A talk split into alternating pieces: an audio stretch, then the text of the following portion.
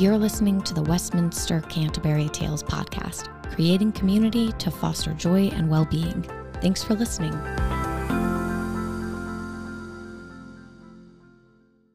Hello, and welcome to Leadership Podcast regarding financials come first. I am Elizabeth Hines, and I will be your host for this leadership series. We are truly privileged to have a special guest with us today. David Myers, our Chief Financial Officer. In this series, we will uncover the strategies, insight, and experiences that have shaped David's remarkable career and have in turn strengthened Westminster Canterbury financial foundations. Thank you for joining us today, David Myers. And before we dive into our discussion today, let's start with a simple icebreaker. What is one thing on your bucket list that you are eager to check off? Well, good afternoon, Elizabeth. It's my pleasure to be here. The one thing I would love to check off on my bucket list would be I'm a big baseball fan.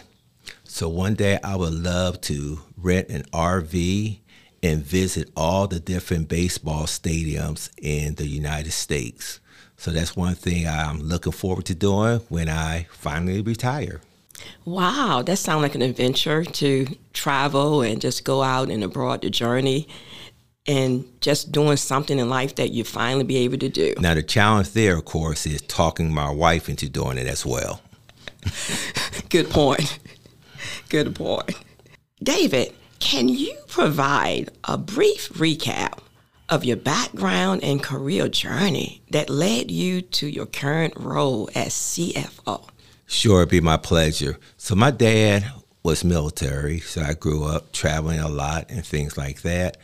And one of the things that I always enjoyed doing as a young person was numbers. I like to mess with stats, you know, especially baseball, statistical information. So I knew at a very young age I wanted to do something with numbers. It just seemed to come very natural for me. So I went to Penn State and I graduated with a BS in accounting. And from there, not gonna say I was the best student, but I did graduate. But I remember having a professor tell me that because your grades, that you may not ever get a job in accounting believe it or not. Wow. I wish I could see that guy now. so after I graduated from college, I worked my first couple years as an assistant manager in a fast food restaurant. And I was like, man, maybe this guy is telling the truth. Maybe I won't break into accounting. But then I said, well, let me sit for my CPA exam. So I passed my CPA exam. It took me four tries to pass it, but I did pass it. And it seemed like once I got my CPA exam and certification behind me, it started to open a lot of doors and opportunities for me. So I went up to Richmond, worked in my first staff accountant position for a couple of years applied for a job back in Newport News where my parents were living at the time. My family had relocated and applied for one position and didn't get it. But a gentleman who worked for the company pulled my resume and decided to grant me an interview.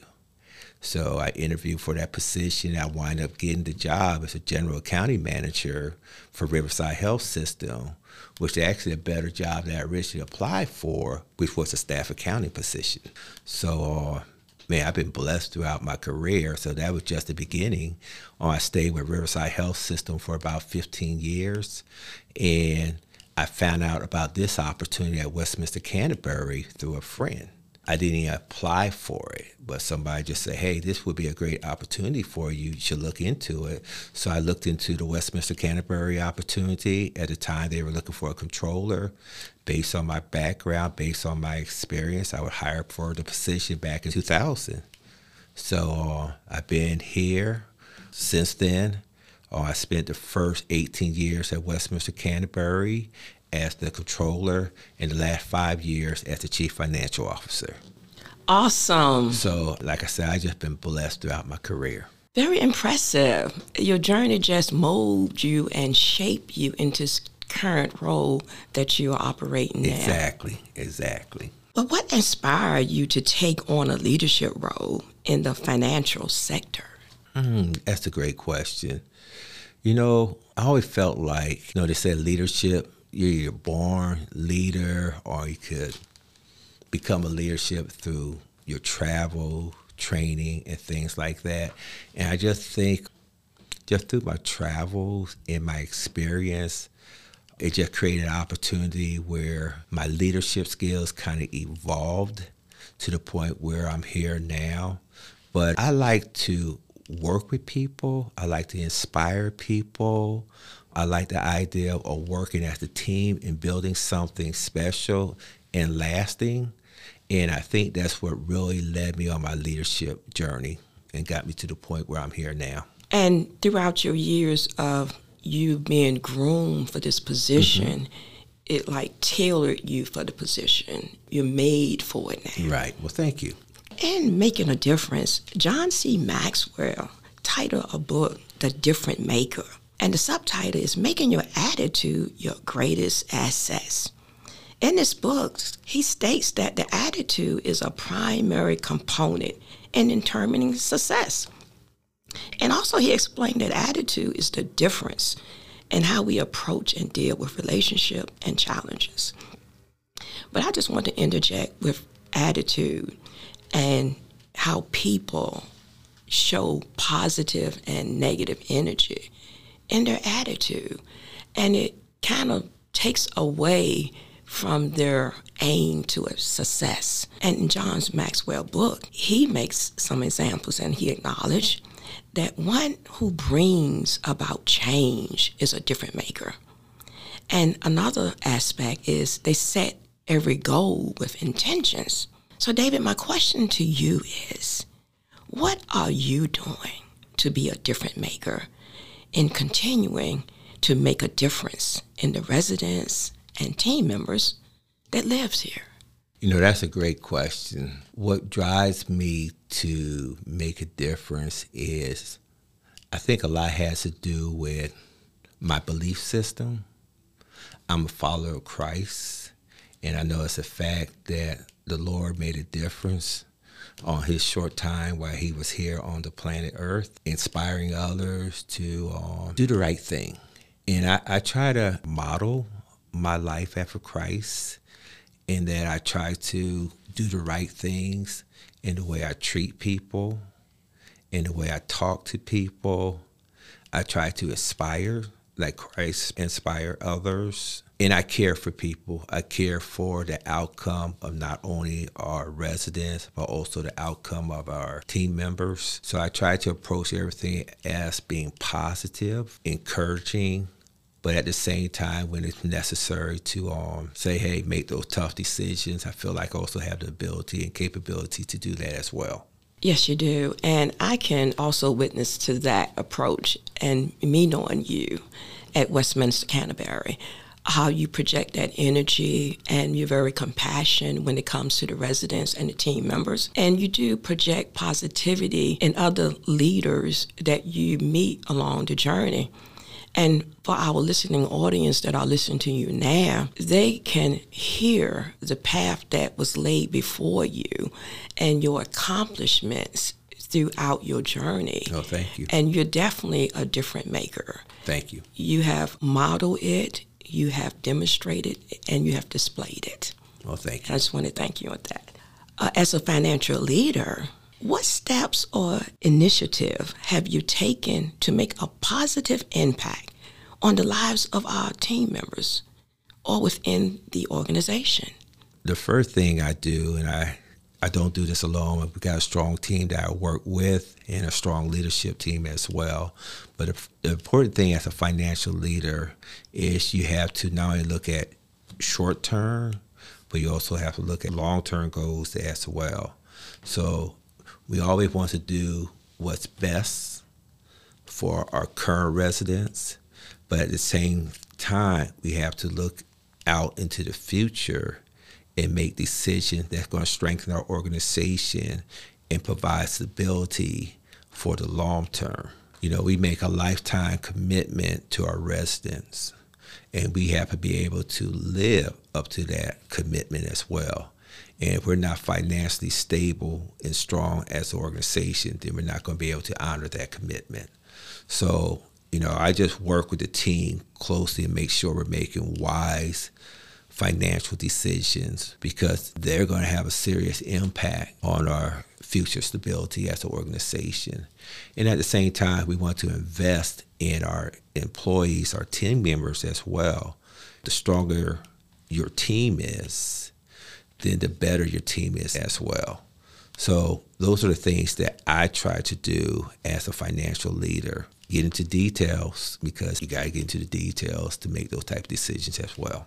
I'm in agreement with that. In this series, financials come first. That is a good example regarding the residents and their long term and the commitment we as an organization have to put out for the residents and also team members that are aiming their career here as long term. Right. And so that says a whole lot. Could you give us a, a, specific example of an experience that highlights the difference that you have made through your financial leadership?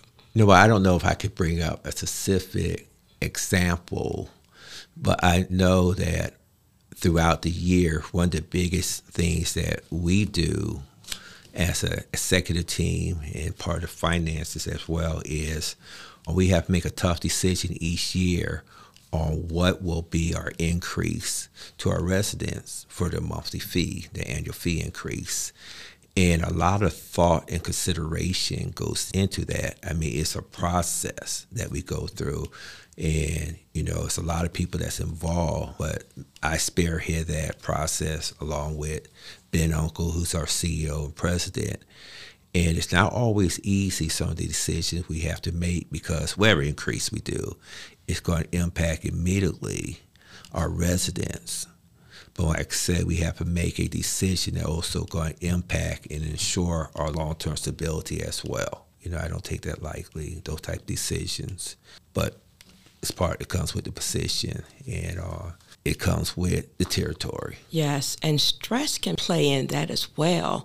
How do you manage the demand and the heavy weight that you have to carry in the company as an organization. How can you tell the listening audience, those who are in leadership, something that they can do to balance their stress levels? Well, Elizabeth, I like to say that I do it well, but that's not necessarily true. I internalize a lot. And so sometimes I do find myself taking this home with me and sleeping on it and stuff like that. So, you know, a lot of what I do carries not only at work, but also carries outside of work. So there's some stress and there's some burden being in my position as well. Also, being probably one of the few African Americans that's in a CFO position in our industry, senior living, that comes with a little added pressure as well. So I find that somewhat challenging. I think over time I have become more comfortable dealing with the pressure and the stress that comes with the position itself. But learning to not take it home has been a journey. Learning how to, as you say, relax, deal with the pressure has been the journey as well. One of the things that has helped me, and this came out of COVID, believe it or not, is I started playing golf so playing golf where I'm outside, playing with some friends, relaxing, enjoying nature, I have found that to be a way to alleviate or eliminate a little bit of stress. And also with my family, I enjoy family time, and my wife and I like to travel as well. So those are some of the stress levers that I can pull. We're going to move forward in leadership development. What lessons or experiences from your past have shaped you into a financial leader you are today? Well, you know, life itself is full of lessons. I've been fortunate to have some good mentors who have helped me along this journey. Thanks to some good mentors who saw things in me that probably at the time I didn't see in myself, but they saw the potential and they helped pull it out of me. So that's been very helpful. And just having a good network of friends has helped shape me to be the financial leader that I am now. Having resources available that I could bounce things off of has helped me as well. So there's a network of CFOs that I currently talk to on a consistent basis, run things with them and run things through them. That's been very helpful as well. But a lot of it is just being serious about what you're doing and really trying to make a difference and just getting into the details and knowing your purpose. Yes, and that's a key element, knowing your purpose. And you hit a, good point too, as well, and how people can see your value in you when you don't see your value. And then they will acknowledge and reference your value to someone else and open a door of opportunity that will stir you in that direction. And I heard throughout your journey there has been some doors open because sometimes in life we don't see our value or direction that we can achieve down the road. And you are definitely someone that has proven that fact. I have been very blessed. Yes, you have. Yes, I have. yes, you have. For your future plans, looking ahead, where do you see yourself in the next three to five years? you know, that's a conversation I have daily with my wife. I'm starting to get to that retirement age, to say the least, and looking forward to when I'm able to retire and able to enjoy my next phase that God may have for me in my life. Don't quite know what that is, but I know it's going to be something positive, and I'm looking forward to it. You know, I see myself at Westminster Canterbury for the next three to five years, hopefully seeing us through this expansion project that's going to really add to our stability of our organization going forward. So this is very exciting times, and I'm just glad to be a part of it right now. I think once I get through that, it'll be time to evaluate what my next steps are. Yes, and working with Westminster as well, the plans and the goals they have for the future does open doors of opportunities for team members and residents as well. And I didn't think I would be here this long. But my journey has allowed me to walk in different doors as well. In leadership best practices, could you share some of the best practices you have discovered and implemented as a financial leader? Well, I think probably the most one is just being positive. You know, each day is a blessing. And I approach each day like that. You talked about attitude, and I think your attitude can determine a lot about how you're going to handle things for that particular day. So, like I said, I use the word positive. Try to be positive on how I handle individuals, how I handle situations, how I handle challenges. And so I think just that positivity is something that keeps me going. So that's one of the best practices I have implemented as a financial leader. Also is becoming knowledgeable. When you don't know something, don't pretend that you don't know it. There's a lot of resources out there that you can tap into, whether it be the internet, fellow CFOs. So use your resources. So that's another thing that I have used to help me grow and develop as a financial leader. And I would say building a strong foundation and building a strong team. I mean, you're only going to be as strong as the people who support you. And I think one of the most things I do is acknowledge success of the people you work with. It's not always just about you, but it's also about the team you lead and the people you work with. And there's nothing wrong with acknowledging that as well.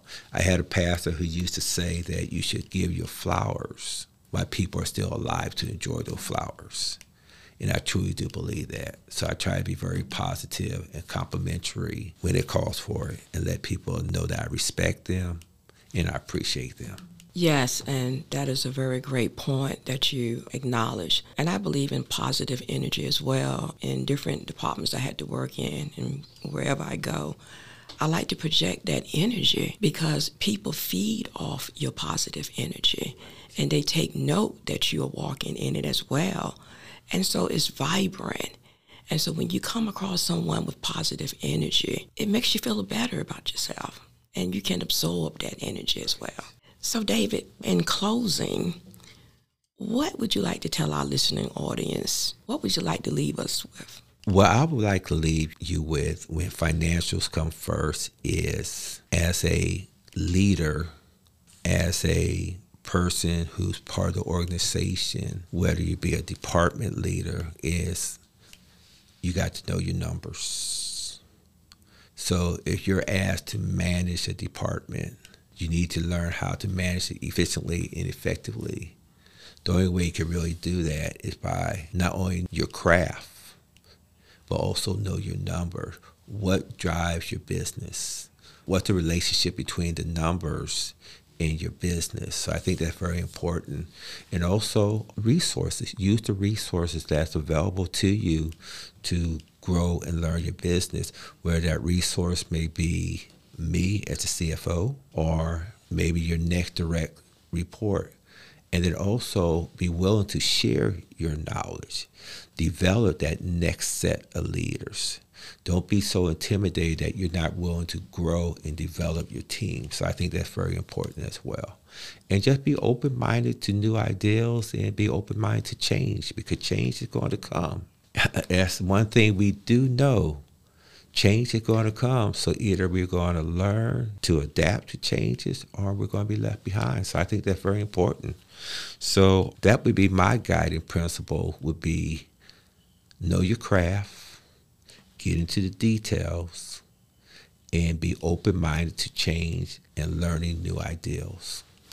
Thank you, David. This leadership podcast was with our Chief Financial Officer, David Myers.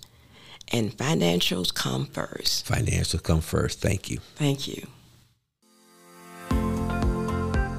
We hope you enjoyed this episode of the Westminster Canterbury Tales podcast. Thank you for listening.